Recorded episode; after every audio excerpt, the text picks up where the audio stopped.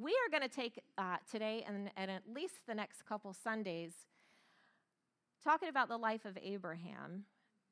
Uh, there's so much there, so I don't want to rush through this. We'll be in Genesis for a little while, but then other books, we may cover one book or more than one book in a Sunday. So that's just how it's going to work. Last Sunday, my dad kind of gave an aerial view of a whole lot of stuff. and I want to zoom in today on that sacrifice that he mentioned briefly from Genesis 15. And what I want to talk about today is four things Abraham had to do in response to the covenant God made with him. Four things Abraham had to do. And as we move through these simple four points today, I'd like for us to ask ourselves okay, where am I? Where am I on this journey, Lord? I know you have a covenant promise for me. What is my part? Where am I? Where, where am I in these four things that Abraham that you required from Abraham? What is it? Where, it, where am I in these four things? So, Genesis 15. We went over this last Sunday briefly, and like I said, I just want to zoom in and look at this uh, covenant. In the Hebrew, it actually says, you know, when you read in the English, it says God made a covenant. But in the Hebrew, the word is actually cut. God cut a covenant with Abraham. So, but before, actually, before we go to Exodus 15, let's look at God's call to Abraham. And this will be the first thing he had to do. That would be in Genesis 12, starting with the first verse. Genesis 12, 1. Oops, I'm in Exodus. How did that happen? Genesis 12, 1. Now the Lord said to Abram, at this point his, not, his name has not yet been changed to Abraham. That'll happen later. The Lord said to Abram, Get out of your country. And that would be the very first thing he had to do. There may be some here who aren't even there yet. Get out of your country, from your family, and from your father's house to a land that I will show you. And he doesn't even give Abraham the benefit of a preview. There's no trailer to watch for how God's going to bless him and make his life so successful. He doesn't say, I'm going to bring you to this place of instant success. There's nothing. He just says, I'm going to show you when you need to know. For now, you got to get out of where you are. We've been through this before. We saw it with Noah leaving the ark. Leave the past. It's the same call throughout the Word of God. You can't go to where you're going until you leave where you are. It's pretty, pretty logical. So God says, Get out of your country, from your family. Now, he's not asking you to leave your family, let me be clear. This speaks spiritually of your past, where you are stuck. The stories, the hurts, the grievances that Satan would love to use to keep you stuck.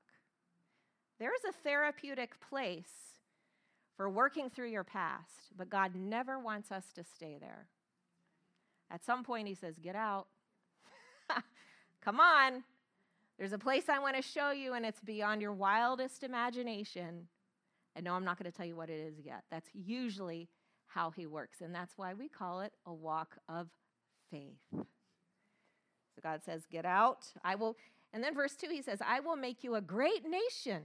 I will bless you and make your name great, and you shall be a blessing.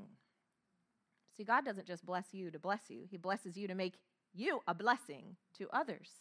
I will bless those who bless you. I will curse him who curses you. And in you, all the families of the earth shall be blessed. I have a friend who always, he always, he's asked this for years. How come the Jews are God's favorite? I always say they're not. He blessed Abraham, he blessed that nation so that they would, with the intent that all the nations of the earth would be blessed. But he works through people. That's just how he works. So we picked Abraham and his descendants. So there is the call. It says Abraham, verse 4, departed as the Lord had spoken to him, and Lot went with him. That's his nephew. He was 75 years old. It's never too late to answer the call of God on your life. It's never too late. 75 years old. He took his wife, his nephew, and all their possessions that they had, and they left. They took everything they had acquired in Haran and they parted to go to the land of Canaan. It was a pagan nation, but it was the place of his inheritance. And we'll, we'll get into that later on. And in Hebrews 11, when it mentions Abraham following the call of God, it says he went out not knowing where he was going. But he looked to, to uh, God, who God knew. God knew where he was going to bring him. So there's the first thing get out. First point. That's the first thing David had, uh, Abraham had to do in response to the call, the covenant, the promise of God. Get out, leave the thing, leave the past behind. And remember now, we're always connecting the dots. We are always connecting the Old Testament to the New. Philippians 3 13 in the New Testament, Paul says, Brethren, Philippians 3:13, I do not count myself to have apprehended. In other words, I haven't arrived yet, but one thing I do, forgetting those things which are behind and reaching forward to those things which are ahead. You know, sometimes we have, some of us have to forget those things that are 10 years behind 40 years behind, but sometimes I have to forget the things that are 10 minutes behind. Anybody? doesn't Satan love to hold the recent past over your head? Look how you just acted. You have no business calling yourself a child of God. This one thing I do. Now, look, this is not licensed to just excuse our behavior. This is the freedom and the legal right to say, God, I live in a state of eternal redemption where there's this constant flow of redemption. And if my heart is repentant, if I want to follow the Lord with all of my heart, then He doesn't see that mistake. We're going to get into that uh, probably next week when we talk about this. Well, we'll talk about that next week. Philippians 3:13 I do not count myself to have apprehended but one thing I do forgetting those things which are behind recent past or past past and I'm reaching forward to those things which are ahead that's what Abraham had to do get out Verse 14 Philippians 3:14 I press toward the goal for the prize of the upward call of God and Christ Jesus. And if you keep reading in Philippians, you realize what's that prize? What's that goal? It's knowing Him. That's the goal. Because when you know Him intimately and personally, he, you take on His identity, you start to act like Him. Don't we act like, don't we kind of like start acting like the people we're closest to? They rub off on us. So that's the goal. Uh, there's another place, um, come out from among them. This is in Isaiah. I don't remember the chapter. Come out from among them and be separate, says the Lord. Do not touch what is unclean, and I will receive you. I will be a father to you, and you shall be my sons and my daughters, says the Lord God Almighty. There's, a, there's another dot we can connect with Isaiah the prophet. So the, the first point is come out, whatever that means for your life today whatever you need to get out from, come out. And then, so now let's go to Genesis 15 and we'll look at the next three things Abraham had to do. Genesis 15. We touched on this last week. I want to zoom in on it now. Genesis 15, uh, let's look at the rest of the promise. God says, I'm going to make from you a great nation. All the families of the earth are going to be blessed. Genesis 15, 1 says, The word of the Lord came to Abram in a vision, saying, Don't be afraid. I am your shield, your exceedingly great reward. You kind of need to know that if God is calling you into a strange place and you don't have the full picture. Abraham needed to know this. And then Abraham says, Well, I, I'm childless. How is this going to work? How can I possibly father a great nation when I have no child? God makes him a promise in verse 4. We'll talk more about this later. One from your own body is going to be your heir. And then God says to Abraham, Look toward the heaven and count the stars. If you are able to number them, so shall your descendants be. verse 6 is pivotal. Genesis 15 6 says, Abram believed in the Lord, and the Lord accounted it to him for righteousness. We're going to go more into that later on. That's a very powerful truth. But now I want to focus for, the, for uh, these next three points on these next verses. Verse 7, Genesis 15 7. Then God said to Abraham, I am the Lord who brought you out of Ur brought you out. See, God wants to bring you out of somewhere, but you got to go out. He doesn't force his will on anyone. I brought you out of Ur of the Chaldeans to give you this land to inherit it. And Abraham said, Lord God, how shall I know that I will inherit it? God, how do I know? How do I know that your word is true, that you actually have my best interest at heart, that you have a future and a hope for me? I hear that in church. I hear we sing it, but God, how do I actually really know that you are my hope, my only hope? How do I know? It's a fair question. It's a fair question. He's never met God in this way. This is new to poor Abraham. How do I know? You ever ask that? It's a fair question. The way God answers him is so strange. Let's look at it. Verse 9 God says, Bring me a three year old heifer, a three year old female goat, a three year old ram, a turtle dove, and a young pigeon. Then he brought all these to him and cut them in two down the middle and placed each piece opposite the other, but he did not cut the birds in two. The second point, the second thing that Abraham had to do was bring the sacrifice. He himself had to go get those animals and bring them and provide them. This was a very common ancient practice, not just in ancient Israel, but in the ancient world. When an agreement was made between two equal parties, they would cut animals down the middle, and the two parties on either side of the contract would walk through these animals. And the message was if I don't keep my part of this agreement, may I become like these slaughtered animals. That, that was the message.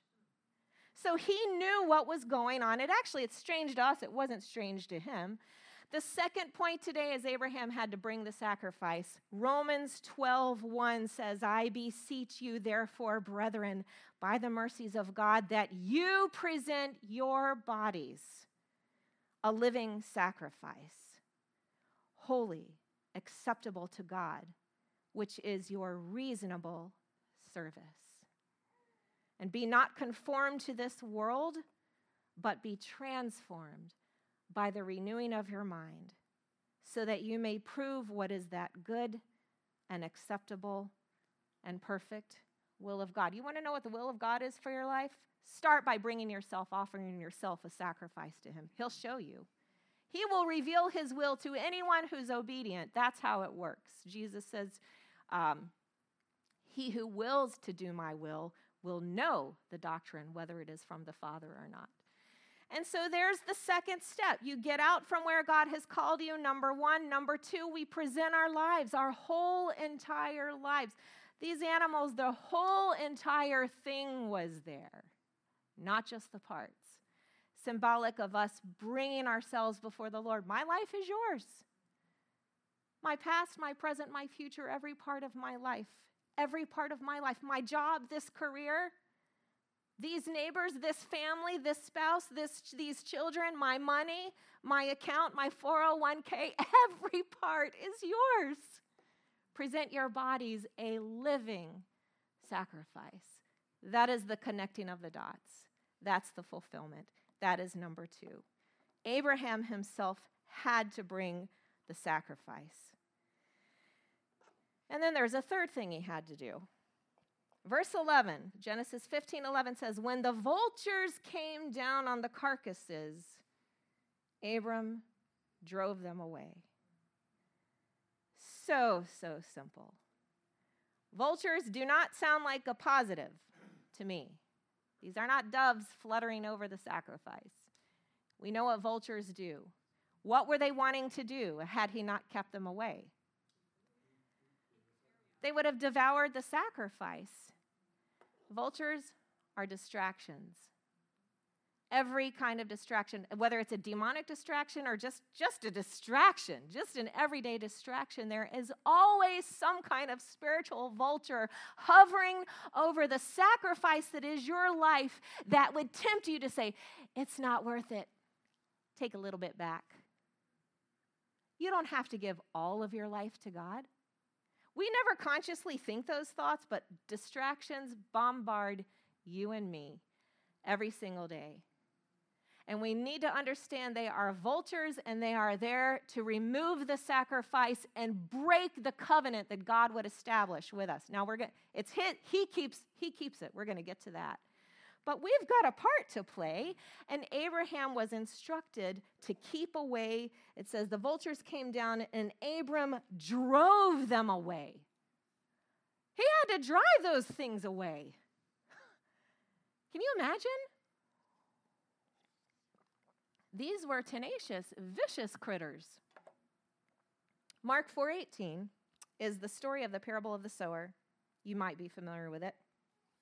And Jesus tells this story, it's a parable about he says in Mark 4:18 he says there are ones that sow seeds among the thorns and the these are people who hear the word. Oh, that's a great sermon. Hallelujah. That's a great sermon I heard at church today.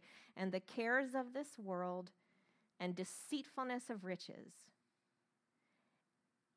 and the desires for other things entering in choke the word and it becomes unfruitful cares of this world, and deceitfulness of riches. Vultures. Not evil in themselves, but a distraction that will hinder you from being the living sacrifice God has required of you. We all have responsibilities. We all do. We have responsibilities that weigh on us, and if we're not careful to protect the sacrifice that is our life offered to God first priority. Father, here I am. I've got this list of things to do today, but I have given myself to you and I present myself to you once again as a living sacrifice. This time, every single day, is yours. And I'm here before you. I'm listening, letting you love me, listening to your voice, listening to what you say about me. I'm here cultivating this time with you. You drive away the vultures, and you will have that. And you will be continually that living sacrifice. And God will do something with that. God will do something with that. But too many people in the church, too many people are content with the vultures. Eh, too bad. That vulture just came and took away that, that sacrifice. Oh, well, it's all right. I don't have time anyway. I don't have time to gather with God's people. I don't have time to get into the word. I'm too busy. Vultures. So that's the third thing Abraham had to do was drive the vultures away. Hebrews 12, 14. Here's another kind of a distraction, really quick. Hebrews, because it's not just the responsibilities, it's not just the burdens and the pressures and the riches and all this stuff.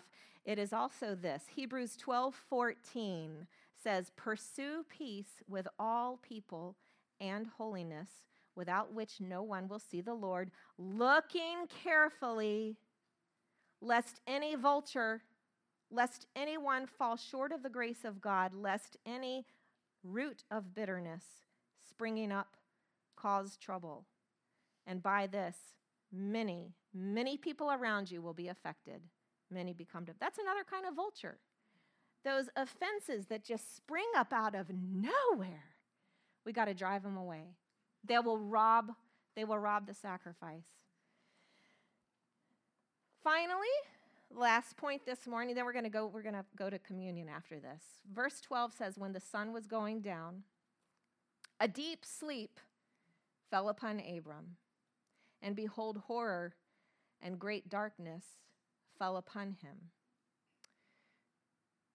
God was showing him, and then God tells him what's going to happen to his descendants, how they're going to be slaves for 400 years. God's cluing him in to what's going to happen to them in Egypt when they go into Egypt to become slaves.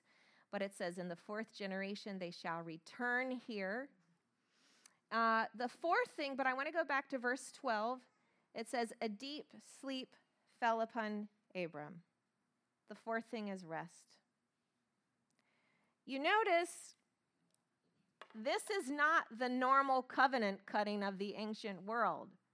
I'm sure Abram was probably waiting for, you know, the, the cue to start walking through those pieces. Okay, God's here. I'm going to keep my part of this covenant. And, and he's, we're, we're, we're making this agreement now. I'm signing this contract with God. And I'm letting God know that if I, if I mess up, then, then he can go ahead and just like, like move on. God never did that. He put Abram to sleep. And that is because he was the only one in this covenant who walked through those pieces while Abram slept. It's called resting in the finished work of the cross. And there's the final dot resting in the finished work of the cross. The blood of Jesus on the cross is enough to cover all of my sins, past, present, and future. Nothing but, nothing but, nothing can break this covenant. He's the only one who passed through those animal pieces. Let's read about it. It came to pass, verse 17, when the sun went down and it was dark, that behold, there appeared a smoking oven and a burning torch. This oven would have been more like a clay pot that passed between those pieces. This is God. This is God. On the same day, the Lord made a covenant to Abram, saying, To your descendants I have given this land, from the river of Egypt to the great river, the river Euphrates, etc., etc., and all these nations. God has an inheritance for you right now and in eternity. He has abundant life for you that begins right now. That's his covenant promise. And he alone, when Jesus was there hanging on that cross, that sacrifice, pouring out his shed blood for you, that sacrifice on the cross that was ripped apart, torn apart, only God and God alone by his Spirit was there at the cross, passing, hovering over that body I am keeping this covenant. All you need to do, you get out from where you've been. Now you present yourself to me because I can take your life and do something with it. You keep away the distractions and you live in a state of resting in the finished work of the cross. It's my covenant to keep. It's extraordinary. It's the only time you ever see this happening with this kind of covenant in Scripture. It's mentioned in Jeremiah, but this was extraordinary that God Himself was the only one who walked through those pieces. I am the one that's going to keep this covenant. I will never leave you nor forsake you. Now to him who is able to keep you from stumbling. Jude 124 and to present you faultless before the presence of his glory with exceeding joy to God our Savior, who alone is wise. Be glory and majesty, dominion and power, both now and forever. Paul wrote to Timothy in 2 Timothy 2:13 he says, "Timothy, if we are faithless, he remains faithful. He cannot deny himself." connecting the dots once more, Jesus too had to get out. He left his home in glory. All the riches and glories of heaven he left behind to come and walk this earth as one of us. And he presented himself before God his Father every single day as a living sacrifice until he was ultimately the sacrifice pouring out his blood, it says. It says in Isaiah 53 12, he poured out his soul unto death for you and for me. Isaiah 53 5 says, He was wounded for our transgressions, bruised for our iniquities. This is the final connecting of the dot. This is the sacrifice. Bruised for our iniquities, so that the chastisement for our peace was upon him, and by his stripes we are healed. Jesus, too, experienced the greatest horror and great darkness a human could ever experience when he tasted death for every man, as it says in Hebrews 2 9. Jesus literally went to hell and back for you and me so that we never have to go there if we say yes to him. Amen. God wants us to get out from where we've been to present ourselves a living sacrifice every single day, to drive away the distractions that would rob that sacrifice, and to rest in the finished work of the cross because He is the Savior. He is the Savior. His grace is sufficient. We rest and we keep away the distractions. We rest Thank you, Lord. Your grace is sufficient. I am not condemned. I'm just going to keep these distractions away, including the voices that would say otherwise. I'm going to drive away those vultures and I'm going to rest because this is your work. This is your work of salvation. He alone, He alone is the Savior. Hallelujah. I'm going to ask um, Barry, could I call on you and Chris? Uh, to come and distribute the elements of communion. And uh, maybe, Dave, if you could dim the lights. And I would like to just, while they are distributing these elements, I'd like to just give you a moment to bring this before the Lord. And maybe He's speaking to you today.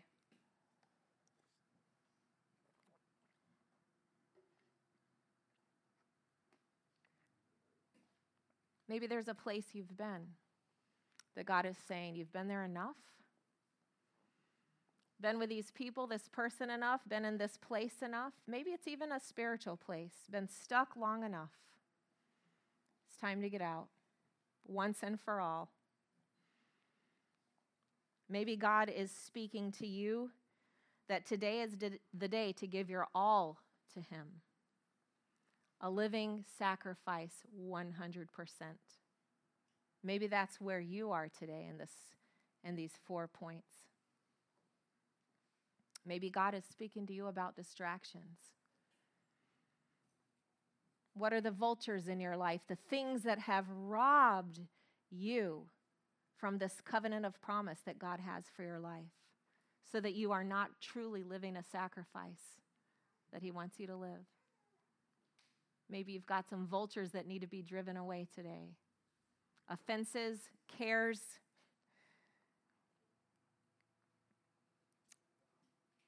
And finally, as we partake of these communion elements together, we can be reminded that this is our rest. He did the work. He uh, our life as a living sacrifice is just a reflection of his finished work on the cross. Jesus, you gave for life your whole life for me. How would I not give my life to you? How can I not offer myself freely to you?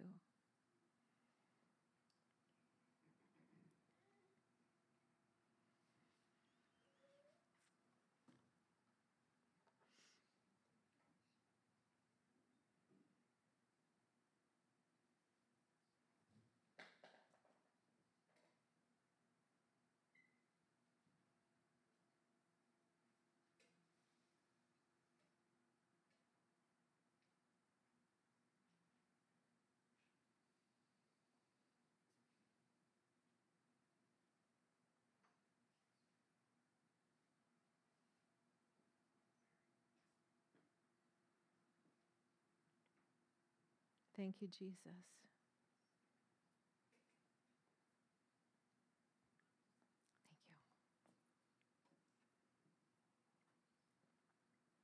you. In Luke chapter 22, I'm going to start reading with verse 14.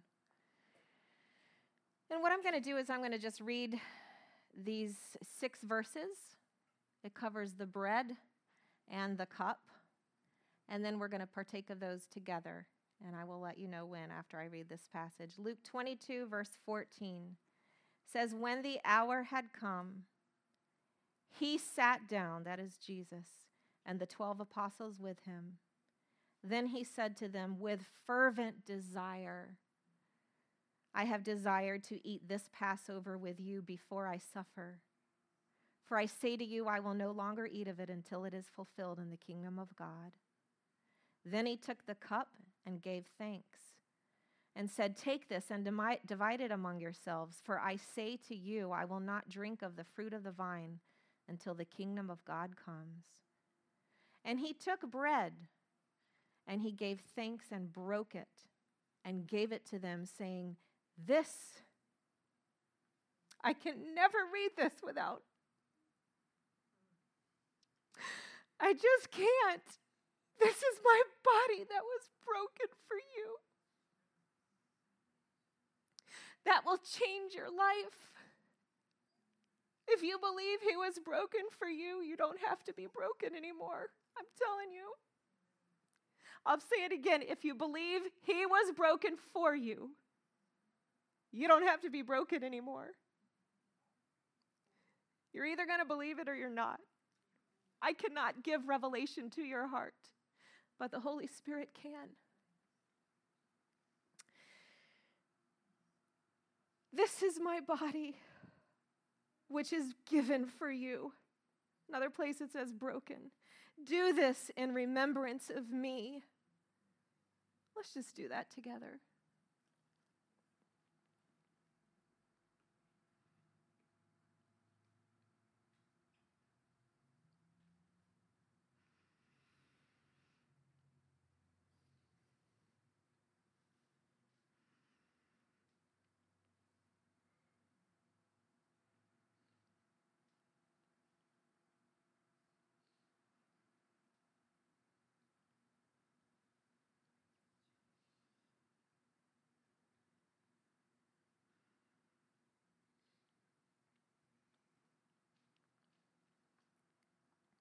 Goes on to say in verse 20, Luke 22 20, it says, Likewise, he also took the cup after supper, saying, This cup is the new covenant. It's the fulfillment, the fulfillment of that covenant we read about in Genesis. This is the new covenant and my blood, which is shed for you. If you believe that, take it with me.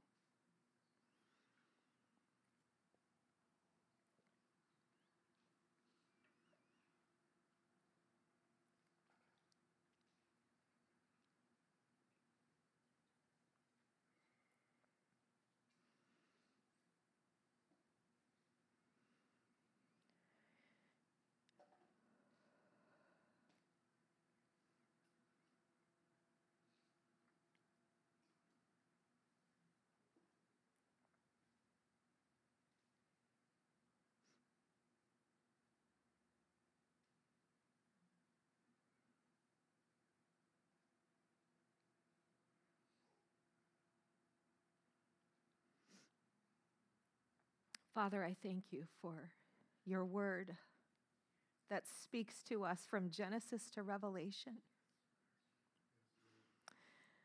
I pray that you would bring many into rest today, into that deep spiritual sleep that says, I don't have to, I, I don't have to um, wallow in the past anymore. I don't have to struggle with who I am anymore. I am at rest in the finished work of the cross because his body and his blood is sufficient to cover, to atone. That's the word, to atone for my sin.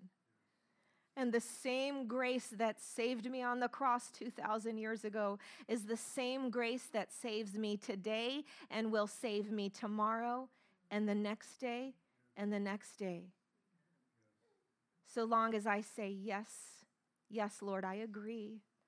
I agree. It's your work. You are doing the work of saving me every single day, and I rest in that. It's a powerful, powerful name The name of Jesus. Thank you, Lord.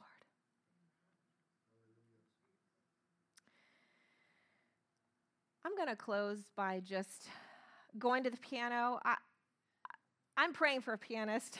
I would love to have someone to be able to come and just play, but God knows what we need. I pray all the time. Send us who we need to make us the church you want us to be. I'm going to go to the piano and just um, worship. Thank you. Thank you so much. Oh, okay. Well, that was a quick answer to prayer. you never know when God is listening, He hears the cry of your heart. If you want to just sit with this truth and, and make a fresh commitment to the Lord, this is your place. Otherwise, you are free to be very quietly and reverently dismissed. But I just want to leave this atmosphere here right now for you to just um, sit with this truth. Amen.